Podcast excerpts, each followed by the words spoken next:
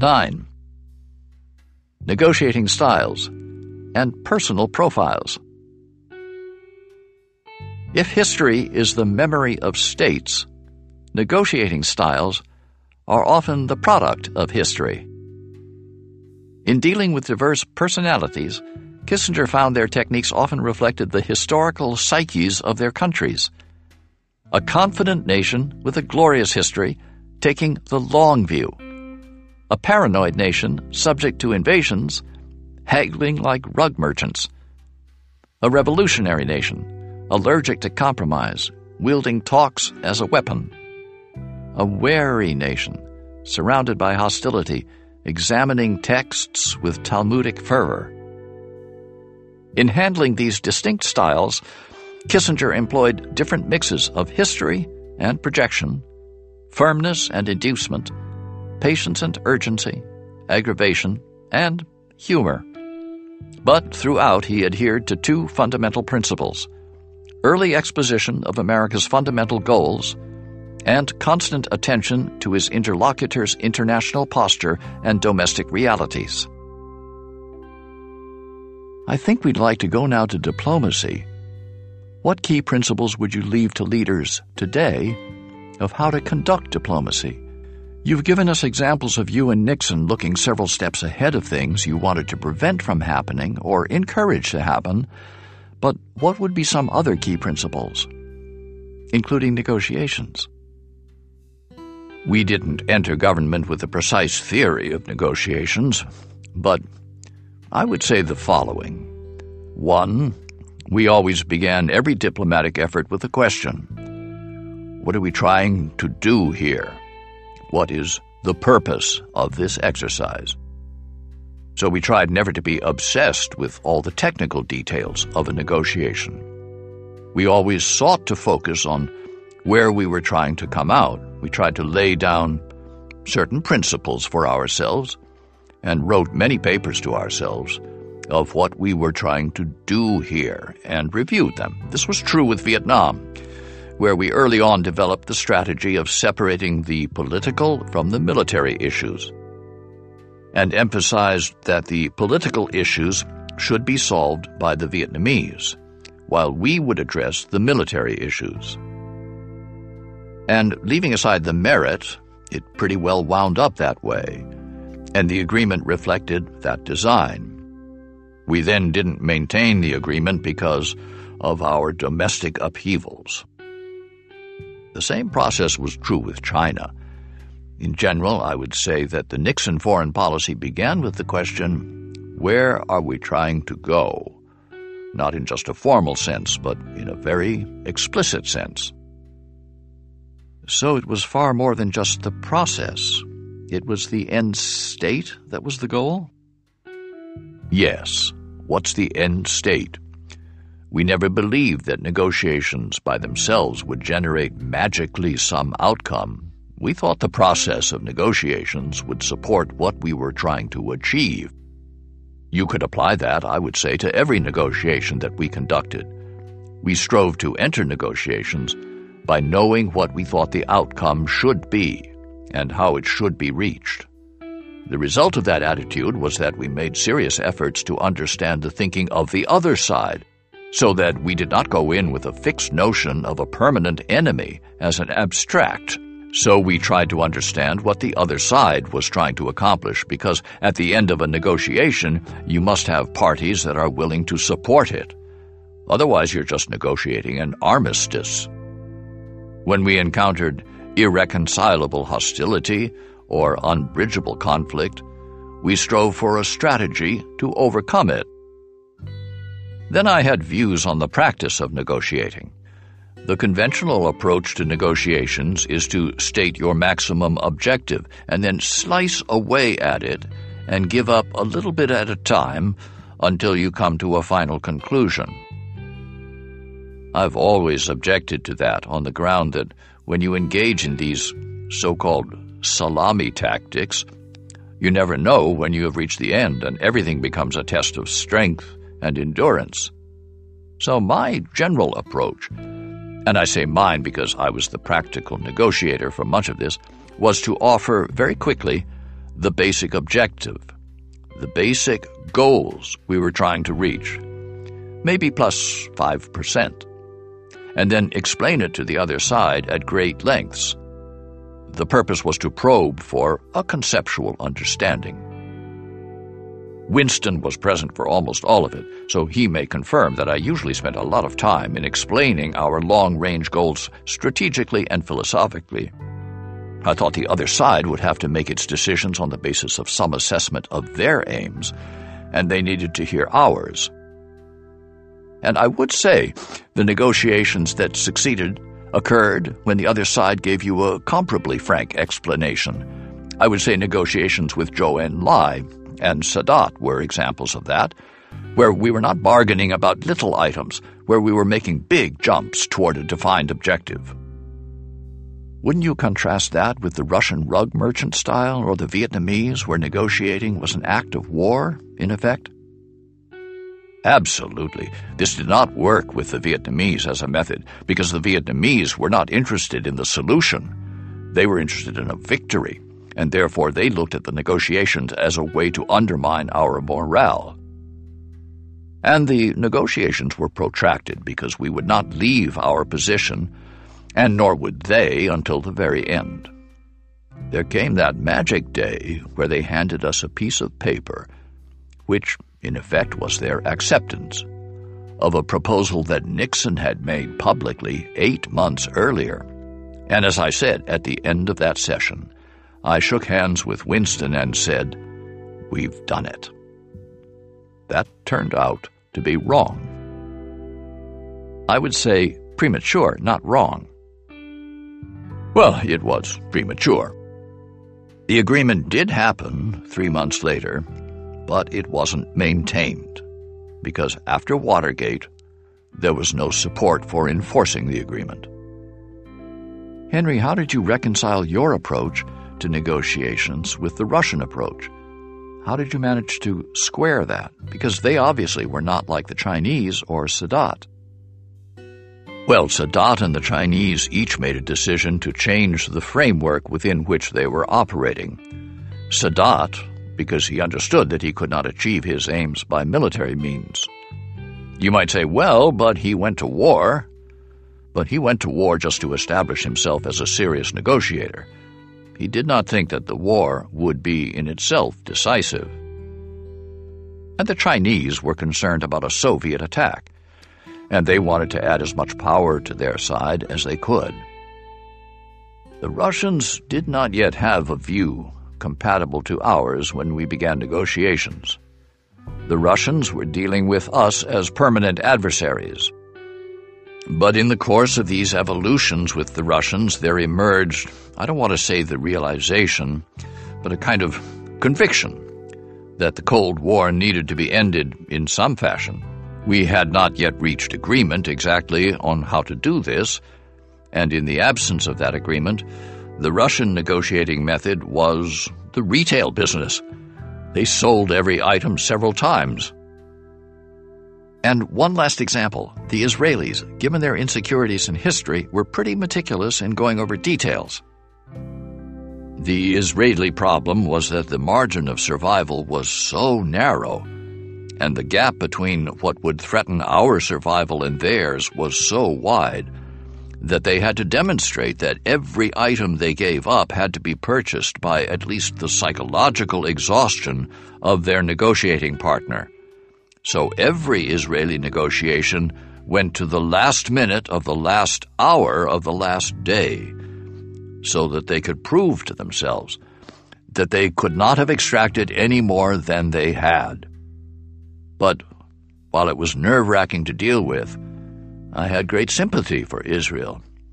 Because when you looked at the relationship of populations, and when you're in Israel, you can drive across the whole country in an hour Giving up territory has a different significance than for a continental country.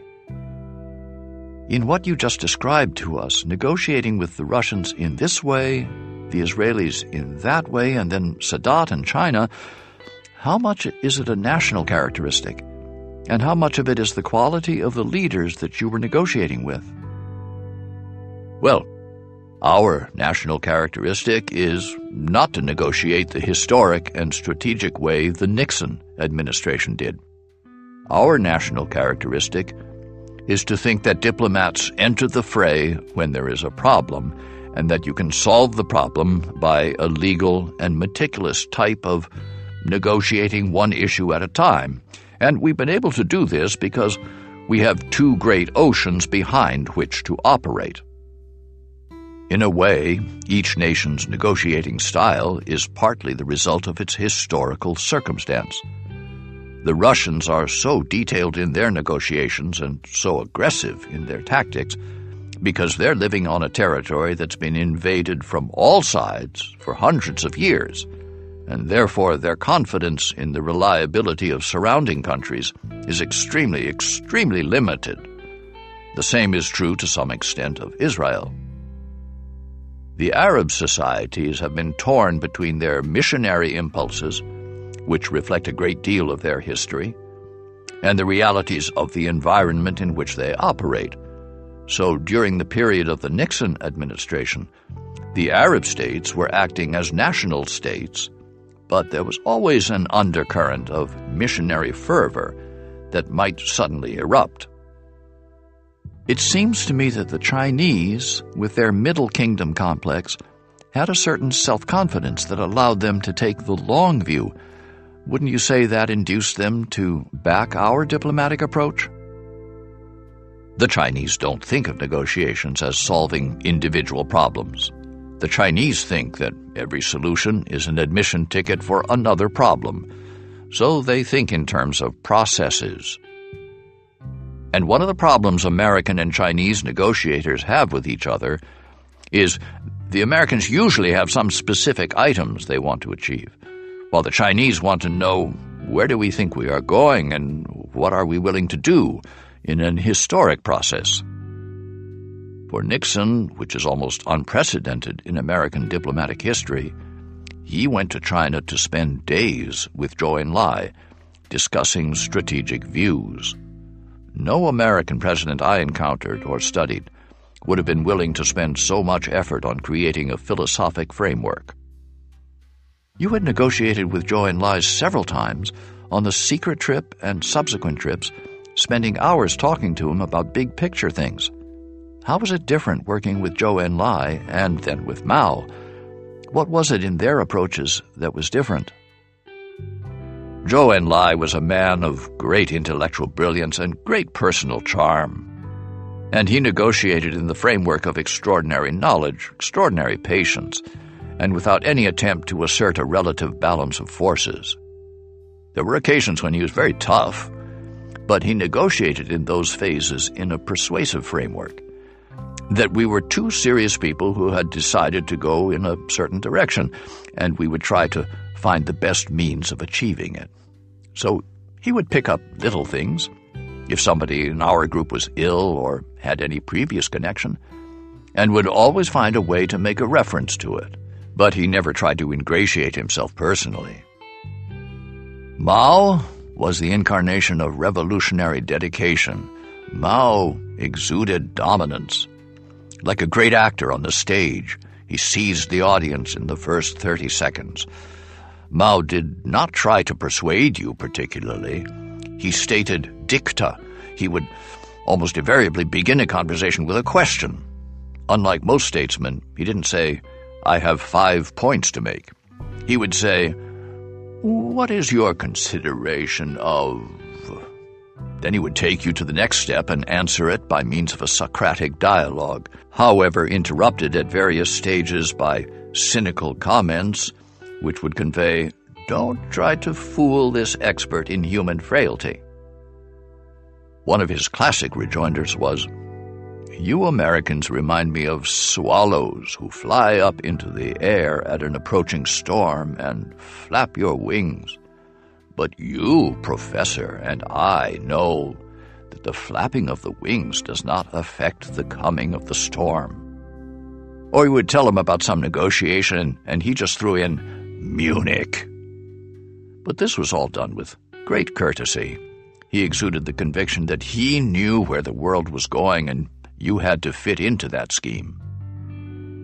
We had one meeting of about three hours on a trip after the Nixon Mao summit. He made a review of the entire world. He covered in detail even countries like Oman, Pakistan, and we really didn't know the purpose of the exercise.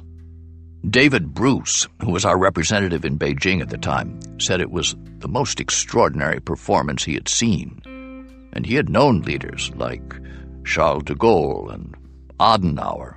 It was only clear later on, when Zhou Enlai was in effect removed from office, that our meeting was an opportunity for Mao to work out his directives and concepts. And after that, no Chinese leader ever mentioned Zhou Enlai again. When they referred to any higher authority, they referred to a Mao text or transcript. Isn't it fair to say that in the Nixon Mao meeting, Nixon wanted to talk about substance? And Mao kept saying, that's up to the premier. And we were a little taken aback by the brief comments that Mao made on each issue. But as the days went on, we realized these were his brushstrokes for setting up a strategic context. There was another thing. I have since talked to Nancy Tang, who was his interpreter at the time. We did not know that the week before Nixon arrived, Mao had fallen very ill, and that there was serious consideration to cancel the trip, but enormous reluctance to do it because nobody would believe that it was a real illness, or if they did, would seek to take advantage of it. And the doctor told Mao that if he went on for more than half an hour in the conversation with Nixon, he wouldn't be responsible for the consequences. In fact, he went on for about 50 minutes, and it explains why, whenever Nixon raised a substantive issue, Mao kept saying, uh, This has to be done by Zhou Enlai and others. And partly it was that since the Shanghai communique had not yet been finally agreed to, he did not want to be associated with a possible failure. But apparently he had been extremely ill. Could you tell when you were sitting down with him that he was in poor health?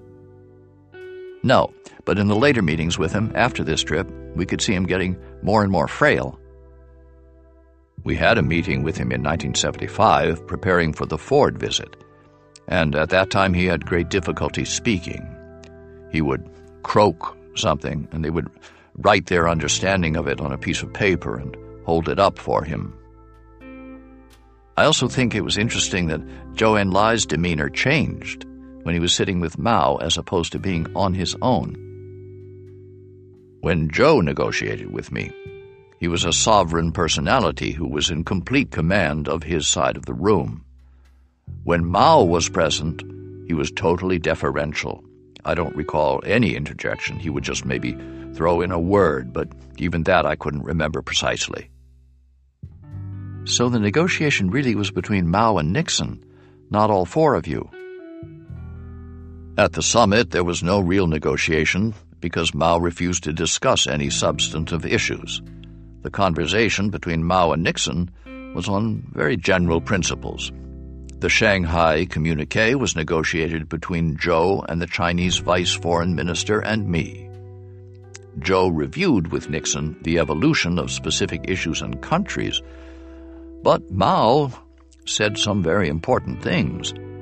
One, that he was not interested in the immediate unification of China.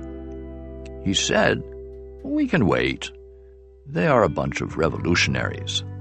That was a very important assurance at that time. And then he said he'd come to the view that he would rather deal with Western conservatives than with Western left people, which meant that this was an instruction to the people reading this transcript that he meant for the negotiation to succeed. He's extremely affable with Nixon, but there was no real negotiation. What were your impressions of Brezhnev and Gromyko, and perhaps Dobrynin? Well, first Dobrynin. He was a superb professional. He knew his subject. He knew America, which is not always true of Russian diplomats. And he handled his job with extraordinary skill. He, I think, as the years went by, became invested to some extent in the U.S. Soviet dialogue.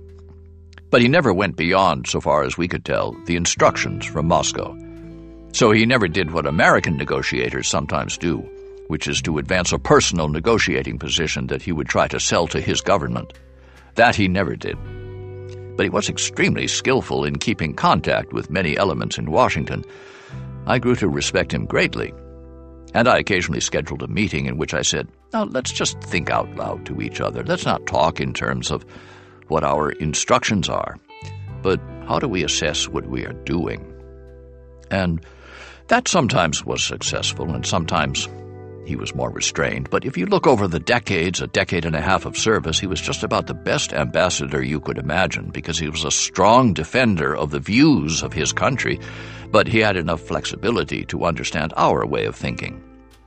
And he knew America well enough to know what was possible in our system. What about Gromyko? Gromyko was a diplomat's diplomat. He got into that job by rigid adherence to the line of the Politburo.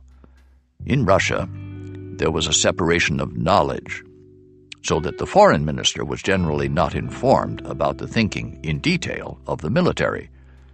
So I probably knew more as Secretary of State about Russian military dispositions and Russian capabilities than Gromyko did, until he became a member of the Politburo.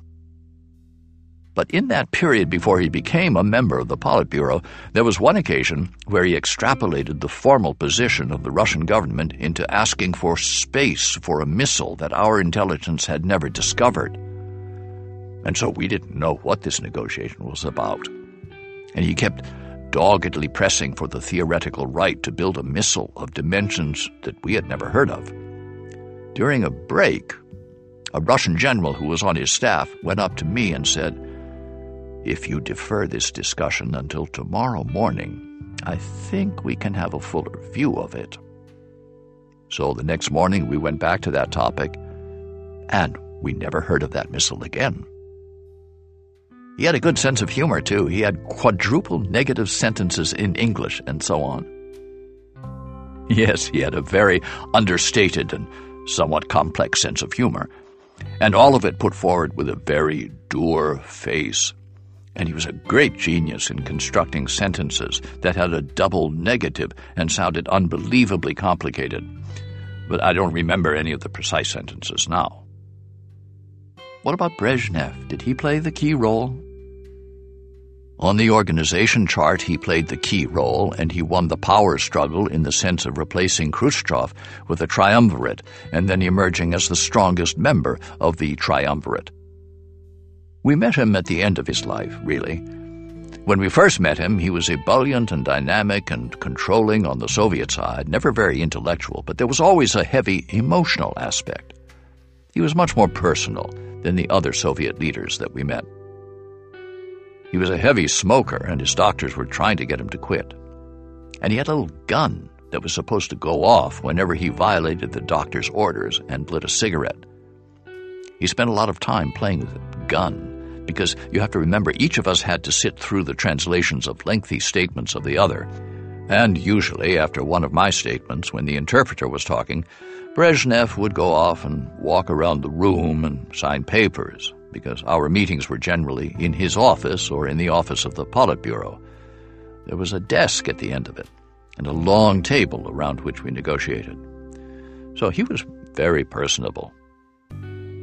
I always thought in retrospect that he was a kind of forerunner of Gorbachev, that he knew somehow that the system was screwed up and somehow he had to make peace with us. But it was still too rigid for him, or maybe he wasn't imaginative enough. There was one amusing moment during the European Security Conference. He had had a stroke a few months earlier, and he had strength basically for only two hours of working time in any one meeting. That's in 1975. We had basically used up the meeting time in talking about SALT. He was trying to break up the meeting. But this was under President Ford. At the end of the planned time, President Ford said, We still haven't discussed the Middle East. Brezhnev said, Let Henry handle it. He can talk to Gromyko about it later. And you could see that Gromyko was expiring in his seat, and it didn't happen that way either but Brezhnev was just trying to get out of the room. What about Le Duc Tho? Can I tell you what I said to Le Duc Tho when I needed to go to the bathroom? I said, Objective necessity requires me to ask for a break. And he then spent 45 minutes explaining to me that I didn't have the right to use communist jargon. He used to get headaches at an appropriate time, too. Remember that? Yes, when he wanted to waste time. Still, he was impressive. I mean, considering what he was up against with us. We could have smashed him any time that we got impatient. He was dealing with a superpower with such capacity, never lost his composure, torturing us with extreme skill and extreme politeness. He never said anything that would make you personally angry. It was such that the procedure felt like a surgeon operating on you. You knew very well what he was doing, but your only remedy was to worsen your own position. There was one other great moment. He had the same opening speech as part of the psychological warfare of exhausting us. Practically every day, it was the same opening speech. It was about 40 minutes. You had to listen to it, like an opening prayer, and it didn't change. And one key sentence in it was, If you make a big effort, we will make a big effort. So one day he said, If you make a big effort, we'll make an effort. And just to break the monotony, I said, Mr. Special Advisor, have I noticed that you have changed your phraseology here? And he said, I'm so glad you noticed it because yesterday we made a big effort and you only made an effort. You remember? Absolutely. 10. The foreign policy process. A sound process to formulate and execute foreign policy does not guarantee success, but a defective one all but ensures failure there is no magic formula. Past administrations, with varying success, have followed approaches dominated by either the White House, the State Department, or with the two in balance. There are, however, two prerequisites. The system must reflect the President's priorities and must allow all concerned actors to weigh in with their views. No doubt President Nixon centered control in the White House and entrusted the most sensitive negotiations to Kissinger but the relevant agencies were called upon for background, analysis, and recommendations, and these were woven into the fabrics of the diplomatic achievements. Whatever the process on the most critical decisions, it is lonely at the top for any president grappling with portentous options. As Kissinger wrote his parents from post war Germany, real dilemmas are difficulties of the soul, provoking agonies. All of this gets us into the NSC system, which we discussed before, but you may want to do final reflections on what suits any president. How much is it keyed to the president himself? Are there some general principles for this system? How did it work for Nixon in terms of the pluses and minuses? I think it's important to repeat that when Nixon started, when I was assigned as National Security Advisor, I had no fixed idea of what the NSC system would be like. Nixon assigned General Goodpaster to me to help design it because he had been on Eisenhower's staff during the war and then in the White House. Again, the major impact of Eisenhower on Nixon's NSC system as it evolved came from his view that the State Department should not be put in charge of day to day interdepartmental operations. That was the reason why the White House became the chairman of these interdepartmental committees. And that system has, in fact, been maintained for all the years since then, for the same reason that Eisenhower recommended it. The debates in the NSC were generally between cabinet members. To designate one of them as chairman of an interdepartmental committee skewers the process. The NSC office representing the president is in the best position of impartiality. Eisenhower also thought that the State Department was not well organized for such a role. Could you reflect a little bit on the division between state and NSC and how much the president should delegate foreign policy? If I were teaching a seminar, I would say the Secretary of State ought to conduct foreign policy and become the originator of all policy, and that he should be the chief spokesman and all of the proper things. But if you look at experience, I know no administration in which it operated quite this way. The closest to it was James Baker and George H.W. Bush because they had been lifetime friends. But even there, when Bush wanted to restart relations with China after Tiananmen, he didn't send Baker, he sent Scowcroft. And the reason is that there are some things that are so special to the position of the president that the security advisor is more often than not used in those conditions. It can be done with the Secretary of State, but the Secretary of State has nearly 200 countries to deal with. He has dozens of conferences that he must attend to show the American presence. So that as a practical matter, this abstract idea that the security advisor just sits in the outer office and produces options and the Secretary of State runs it all almost never happens in practice. I agree with that, but wouldn't you agree that the center of gravity depends a little bit on the president? For example, you and Ford and Reagan and Shultz? It depends entirely on the president. But if you don't have a strong security advisor who has a view of the range of existing options and who simply or largely controls the flow of papers in and out of the White House, then you get a bigger role for the various departments. It is in the interest of good policy to have a security advisor with developed views. Because if you don't have that, then the bureaucracy is apt to engulf you. But the security advisor needs to avoid acting primarily as an advocate. And what you've implied is the bureaucracy is not where the creative new ideas are going to come from. This is no reflection on the bureaucracy but in practice there are X thousand cables that come into Washington a day. They need a response, so the system is geared to dealing with current issues. It has proved almost impossible to break through this system. We did it in the Nixon and Ford administrations by making Winston the head of the policy planning staff. That alone wouldn't have done it, but I had Winston as an integral part of my personal staff so everybody in the building knew that I would make no recommendation without Winston. So that drew the policy planning staff into a more operational role than they would normally play. Normally, they write abstract papers that are hard to bring to bear on the issue that is before you. So ideally, you should have a Secretary of State and a security advisor and a president who are harmonious in this, and you can act as a team. That's absolutely the ideal. And to a certain extent, in Bush 41, that existed because Bush was a close friend of Baker's, and Scowcroft had worked with Bush in the Nixon administration. So that worked. Is it personalities as much as policies? It's partly personalities. When you get to the cabinet level, you are used to having your own way, or you don't get there. But if you don't have your way, and you feel thwarted, you are resentful. So it bleeds over into policies? Inevitably. And it is not unknown that presidents don't discourage this by playing off their various advisers against each other. Franklin Roosevelt was a master at that, to take an historic example.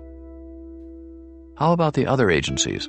Particularly as the world has evolved, the Defense Department the economic agencies and CIA and so on. Where do they fit into this? The CIA needs to be an absolutely integral part of the process because they shape it in part by their assessments. Others may differ with their assessments, but the CIA was the one unit in the government that theoretically had no policy objectives. Their job was to give us the best judgment of what the situation was. Therefore, the Nixon NSC was closely tied in with the CIA, not so much on hot news, but mostly on where is this process going? What do they think they are doing on the other side? We had one debate early in the administration on some Soviet missile developments, and we had access to all the technical information, but we wanted to understand whether the Soviets might be aiming at a first strike capability by developing high accuracy. I called the analysts into the Situation Room to tell me how they came to their conclusions. The CIA leaders did not like that because their view was the CIA director delivered the analysis. He did not want his staff to be checked on how they reached it. Now, economics I realized that I did not have technical economic capability, and I didn't try to acquire it. I tried to have a very close relationship with Commerce Secretary Pete Peterson and even Treasury Secretary John Connally in order to understand. I didn't second guess their measures from the financial point of view, but I tried to have a position on the impact of their measures on the political situation. In that way, I wound up in a direct role on one occasion when Nixon met with Pompidou, the French president, in the Azores. Connally was the Secretary of Treasury, and he said he didn't want to be involved in making concessions. So I was the sacrificial lamb. I was sent over to see Pompidou, who was a banker. I said to Pompidou, You have a huge advantage in your knowledge, and I have a huge advantage in my ignorance, because beyond the position I'm bringing you, there is chaos in my mind. I can't modify it but as a general rule, I tried to understand the foreign policy implications of Treasury positions. If I had a problem with the foreign policy implications, I would take it to Nixon. But I had very compatible Treasury and Commerce secretaries, compatible with his system because Connally was a very strong man, and both were very thoughtful. But in today's world, with economic power being relatively much more important than it was, you might have to think of this system differently. Yes. For example, in a TPP negotiation, as security advisor, I would turn that over to the most highly qualified person I could find on the day to day stuff, and only reserve my views to the what are we trying to do here question. It involves the general impact on our presence in Asia, not only the economic dimension. On that, I would think I knew the political situation more closely than the economists. When you were dealing with the Soviet Union, China, the Middle East, were you considering the economic implications of foreign policy or the foreign policy implications of economic developments? How were you putting those together? Well, that situation was quite different from today because when we opened to China, our trade with China was less than our trade with Honduras and Russia was also a self contained unit. One of our efforts was, which today it's hard to imagine, I tried to get Russia to sell oil on the open market as a threat to OPEC after the 1973 war and oil embargo. I tried to find arrangements where Russia could pay for grain and things like that with oil. Our reasoning was that if there were more oil on the market, it would depress the price but it was violently opposed by the security elements in the government and by the oil companies also. So we never could make that work. But Winston is right. Russia and China were not major economic players in the Nixon administration. So we had to be aware of economics, but it wasn't a day to day concern.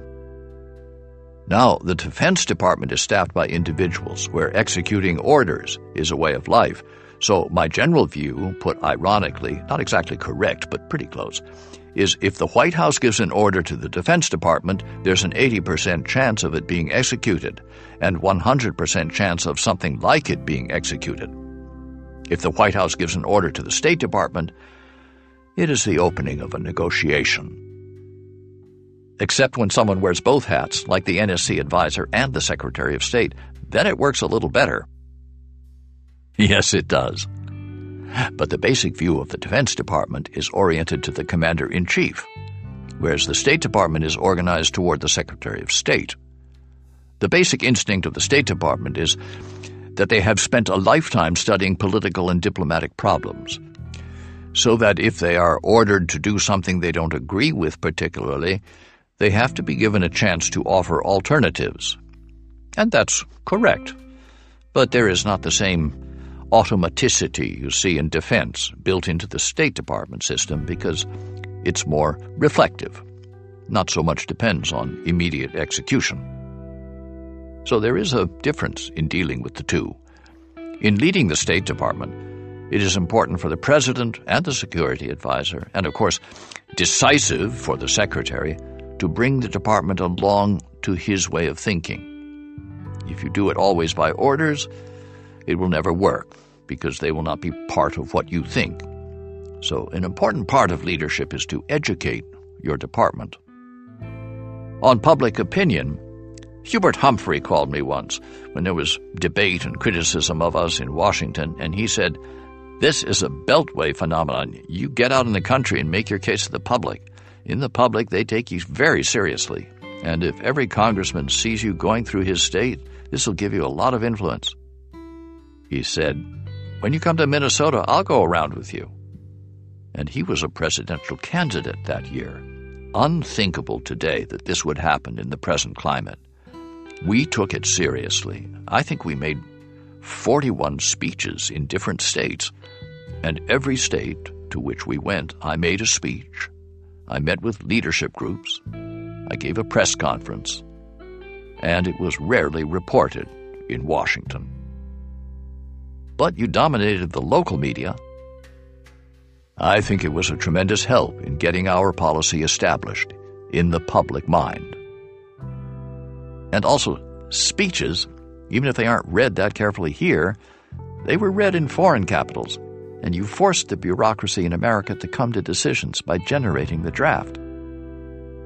There was a big conference at the UN where we used the fact of a secretarial speech to outline a whole series of measures that we were prepared to take. And it took two hours to read that speech. It was drafted while I was negotiating the Syrian shuttle. Winston, who was with me, kept rewriting the speech all during the trip, so I'm just trying to describe how we operated. I'm not saying that this is something that can be used as a model, except that the key elements of it were necessary and in some way had to be done. On the economic side, when we had a problem that we thought affected the political alignment of countries, we would try to give a speech on the subject, even if it was a largely economic problem. We had one exercise where we advocated a floor price for oil production to encourage alternative sources. It doesn't matter whether we were right or wrong on the economics. I made it on a subject usually handled by Treasury to illustrate that. What about the role of Congress? What about its responsibilities? This is part of the same thing. You had to win over the hearts and minds of the people, and you used the speech making process, traveling around the country, to get the public support. We had to move the Congress. My position was never that of a typical secretary because of Vietnam and Watergate, and we faced enormous tensions. So, with the Congress, we tried to do a lot of conceptual briefing you did this with the press too, in backgrounders as well. This was as Secretary of State or as Security Advisor? I started them as National Security Advisor. The Security Advisor doesn't testify before Congress, so I told Fulbright that if he invited the Senate Foreign Relations Committee to his house for a drink, I'd show up, and we could have a discussion that way. And that went on for several years, and of course Nixon knew about it and encouraged it. We put a lot of emphasis on conceptual briefings, on telling them, really quite accurately, where we were going. But then much occurred during the period of Watergate.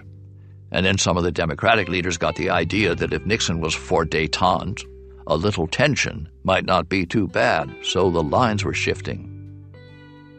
Yes, you were the doves, and they were the hawks. But we had one great advantage that there were a lot of serious senators who had been in office for a long time and who were very much guided by the principle of the national interest. So you could call in people like Russell or Stennis or the chairman of the various committees and say, Your country needs this. And this wouldn't be taken as a PR trick. Two or three times a year, you could get at least a substantial reaction. You shouldn't abuse this, but there were people to whom you could talk that way as opposed to congressmen or senators who are looking out for their own political futures. This is as opposed to having rigid political lines, rigid party lines. In the Nixon administration, with all the problems we had with the Congress, it was absolutely imperative to exchange views. It was a different Washington then. On Sunday nights, Joe Alsop would have a dinner inviting Republican and Democratic leaders and me. That took some of the poison out of these debates. Do you think that's a good lesson for today, for politics today, which has become so partisan? Well, the trouble is that then people were living in Washington, while the current Congress people are not living in Washington. They go home on weekends. And there was a sense of commonality. Joe Alsop as a center, Polly Wisner, Kay Graham even. It was understood that what went on at these dinners never got into the newspapers. It created a kind of dialogue, a permanent dialogue that was a huge asset, and which, as far as I can tell, is not taking place today. No, it's not taking place today. Neither are there backgrounders with the media, or talking between the right and left, or even within one's own party. I think your backgrounders with the media were very important. You really spent a lot of time doing this, and again, they were conceptual more than tactical. Well, if you look at the time we spent on my speeches, and the foreign policy reports that you wrote, take the time we spent on the speeches and the amount of time we spent on backgrounders. They must be available. Every Friday for the first few years, I gave a backgrounder on Vietnam and other things. Confidentiality was never violated. It was like a Harvard seminar. I would give them good explanation. And I can give you another example. I was once on Air Force One, and they had a press group at the back of the plane. I went back and chatted with them. We were going to Salzburg to meet with Sadat. And when we landed, Murray Marder of the Washington Post, who was a senior guy, called me up and said, You should know that the press pool got you totally screwed up. They're quoting you as saying things which I know from traveling with you you do not believe, and they're going to be a mess. So I said, What can I do about it? Then he said, You can do nothing because you're not supposed to know what's in the pool report. The best thing you can do, he said, is to call an open press conference and I'll ask you a question relevant to that subject. And then you can spell out what I know you really mean. Then they will have to quote it. Can you conceive of this happening today? No, you could never do that today. They would be rushing to print and try to make you look foolish. Talk to us about the Nixon Kissinger legacy. Not just the foreign policy with China, the Soviet Union, arms control, and the Middle East but also the political legacy. And you also influenced a whole generation of future diplomats and leaders. Well, I am proud of the people who worked with me and then maintained 40 years of public service in every administration. We didn't set out to do that, but this is what happened. Maybe because we were not a partisan group. One of the high points of my experience in government, as I look back on it, was when we went into Cambodia, and Winston was thinking of leaving. At least I thought he was thinking of leaving. I called him in. I said, Winston, you have a choice. You can go out there and run around with a placard, or you can work with me, and we might end the Vietnam War.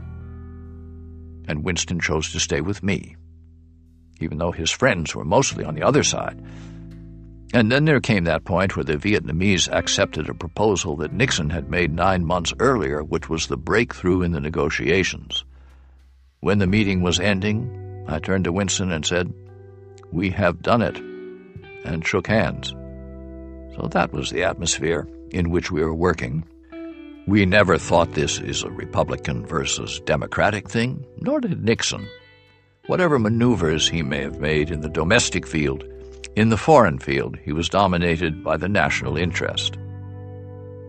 And as you look back, did you know that you were just setting down a 40, 50 year legacy when you were doing this?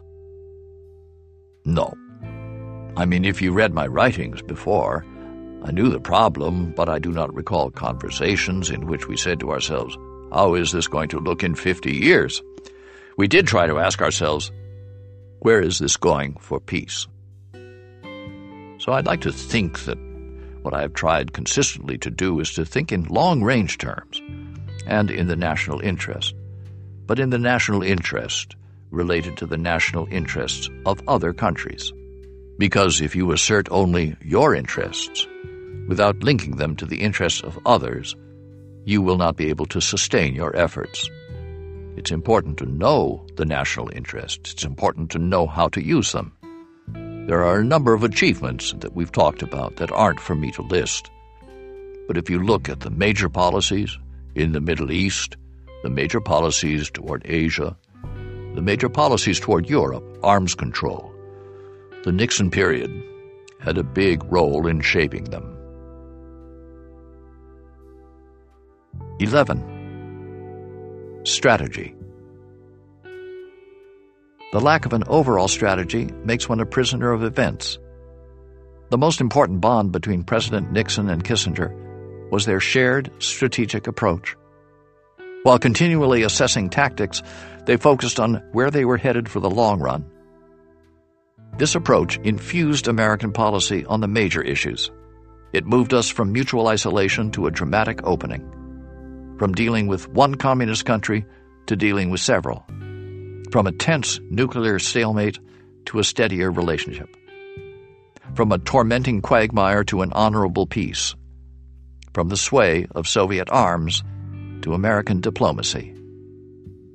They did not always succeed. They made mistakes.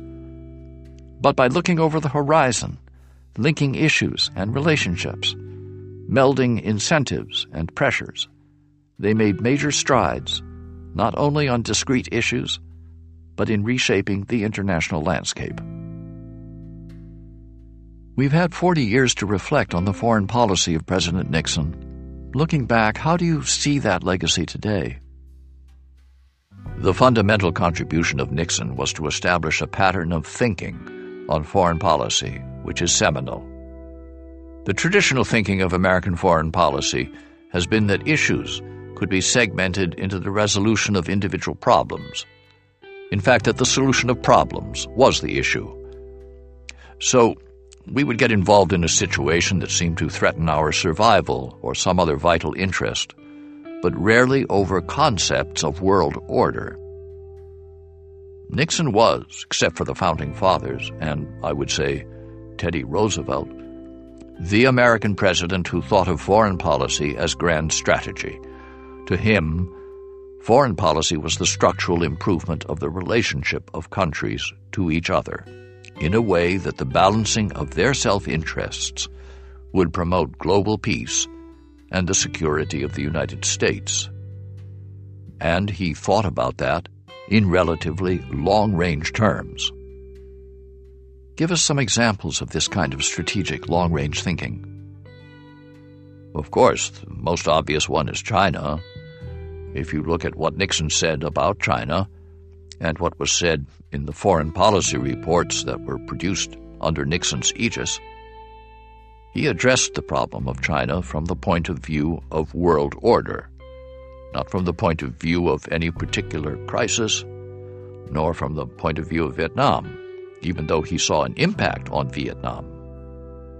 His view was that by getting China involved in the international system, the whole pattern of international politics would be transformed, because all other countries would then have to consider the impact of China in terms of the new dispensation. He calculated that insofar as the relationship between China and the United States would generate confidence in each other's positions, we might produce a situation in which America would be closer to China and Russia than they were to each other. We, therefore, would have a strong bargaining position. He also thought that as the American public's perception of the prospect of peace changed, our domestic sense of purpose would be strengthened. Another example is the Middle East. Very early in the administration, we decided that we would try to expel Russian military domination and influence in the region. And in fact, I said so. Using the word expel was badly chosen from a domestic point of view, but it was what we intended to do. Our strategy was to demonstrate, in all these negotiations that were going on, that Russian military pressure or Soviet military presence would not be permitted to decide the outcome. We thought that somewhere along the line some Arab country would jump ship and decide that American diplomacy and not Russian arms was needed to solve the problem. We hung in there for four years until this was achieved, in the face of criticism, especially from Europe. So, correct me if I'm wrong, but you were thinking of this when you came into the administration, even before the 1973 Yom Kippur War? This decision was made in 69. So, even then, when the Soviet Union was the dominant power in the Arab world, shaping events in the Arab world, you and Nixon could conceive of a time when the United States would take the place of the Soviet Union as the dominating shaper of events? The Soviet Union wasn't totally dominating because there was Israel, which we had a special relationship with, and there were countries like Jordan and Saudi Arabia that were not pro Soviet. But in the larger states, like Egypt and Syria and Iraq, the Soviet Union was the practically exclusive arms supplier and sort of the diplomatically dominant one. But since we did not think they were capable of achieving a military solution, we concluded that if we could demonstrate that reality, sooner or later, some Arab country would move toward the American diplomatic option. And in fact, Sadat expelled the Soviet advisers in 1972, which was a signal to us. We needed some time to develop that signal. It seems to me also that the President and you recognized that, although very strong supporters of Israel, you wanted to be in a position where you could broker between the two sides, whereas the Russians were really the advocates for the Arab world alone. So the United States would have greater influence as being an honest intermediary, even though strongly supporting Israel. Isn't that fair to say? It is fair to say that we would not tolerate the military defeat of Israel by Soviet arms, or by anybody else's arms. Therefore, we would create a situation where a diplomatic solution had to be found if one wanted progress at all. So when you came into government, you and Nixon had a strategic vision of where you wanted to go, or where America could help shape events with China, the Soviet Union, arms control, the Middle East.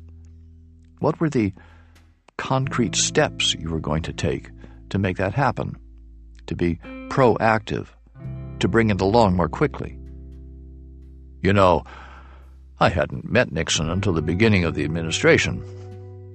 Yet, as it happened, he and I had developed very parallel views. But it was not that we came in and said, we know the ten next steps that we're going to take. In the case of China, we knew that we wanted to open to China, but we did not know how to do it at the beginning.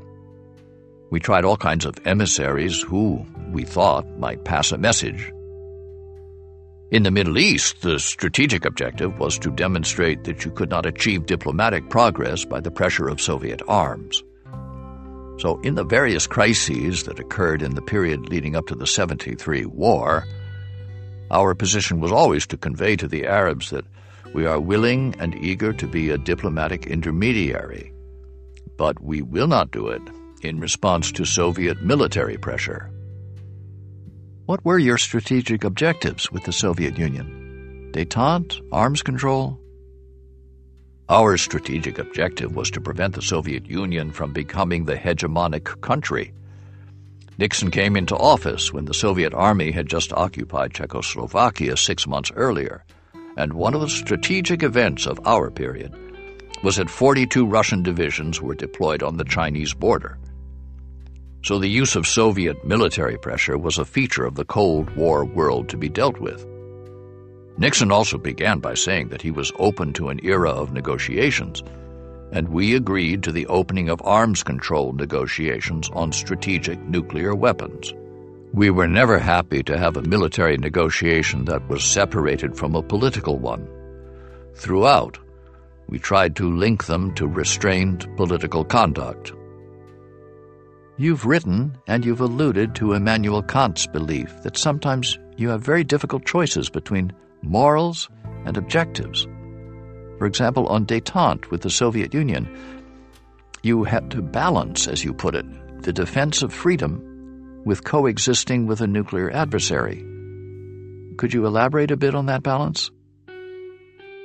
In the American public discussion, the issue is often put this way you have the choice between coexistence and detente, or, but then the question is, or what? The nuclear equilibrium, in a way, condemns you to some kind of coexistence. So the question was, could you elaborate a principle of coexistence which preserved the safety of free peoples and at the same time created an opportunity where, in the process of negotiations, our political relations could be improved, at least to a point where, in crises, the two countries were in sufficient communication with each other that they wouldn't escalate into an all out war automatically. Nixon managed this to a substantial degree. The general policy was to be very tough in resistance to Soviet overt military movement, but to do it in a context where the Soviet decision makers could always calculate they were giving up the possibility of a long term improved relationship with the United States. And when one reads now in the documents that have been published of the internal Soviet discussions throughout the 73 war, the Soviets, on the one hand, were tempted to reinforce their Arab allies. But at the same time, they were also concerned with not wrecking the relationship with the United States totally. So when we not only matched, but considerably exceeded for Israel whatever support the Soviets had given to their allies, then a diplomatic solution had to be found first between us and the Soviet Union, and then with us as mediators between Israel and the Arab states. And we, at the end of that war, were the negotiators of the ceasefire.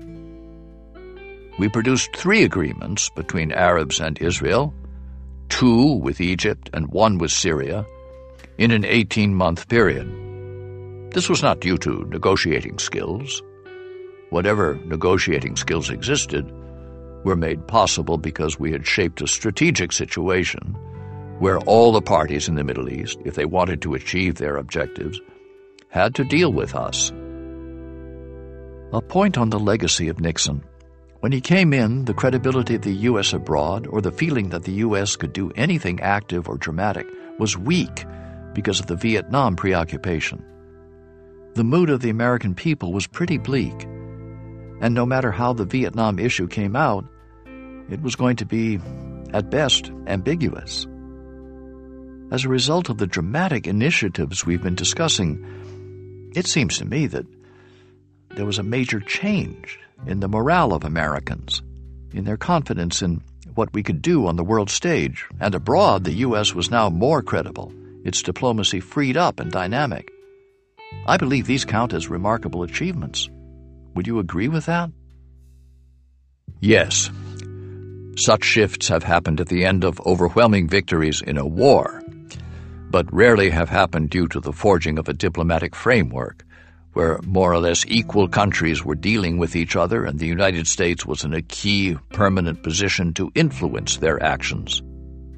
This was the result of the emphasis that had been put on developing a strategic design.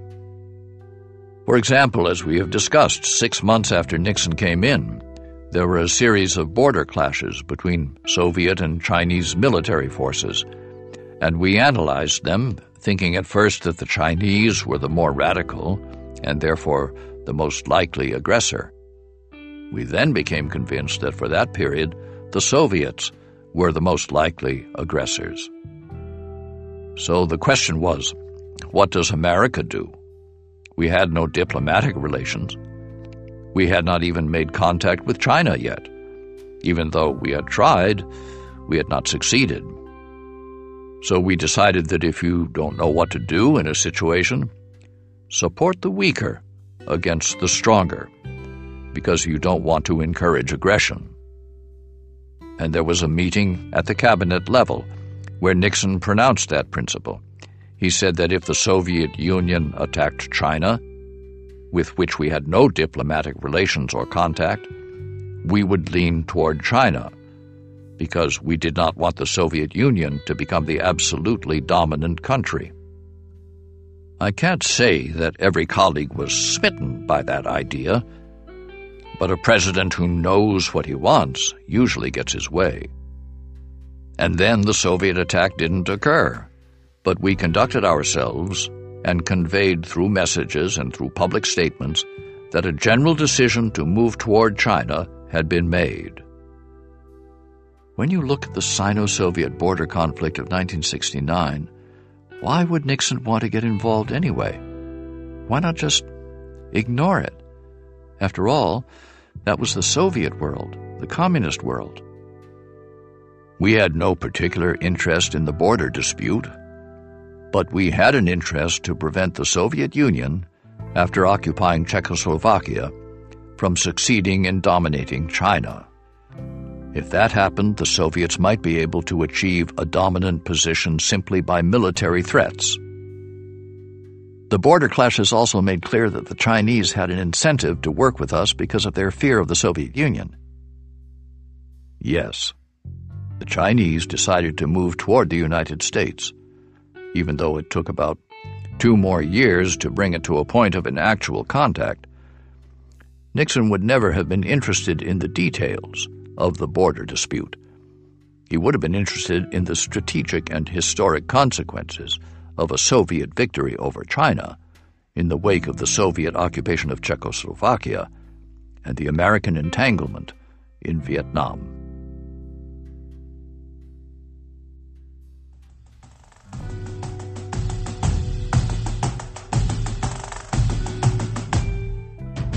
We hope you've enjoyed Kissinger on Kissinger, a Macmillan audio production from St. Martin's Press.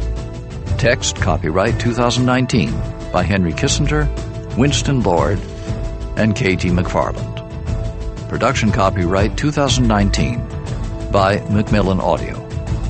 This program was recorded at the Media Staff in Los Angeles and produced by Robert Van Kolken. All rights reserved.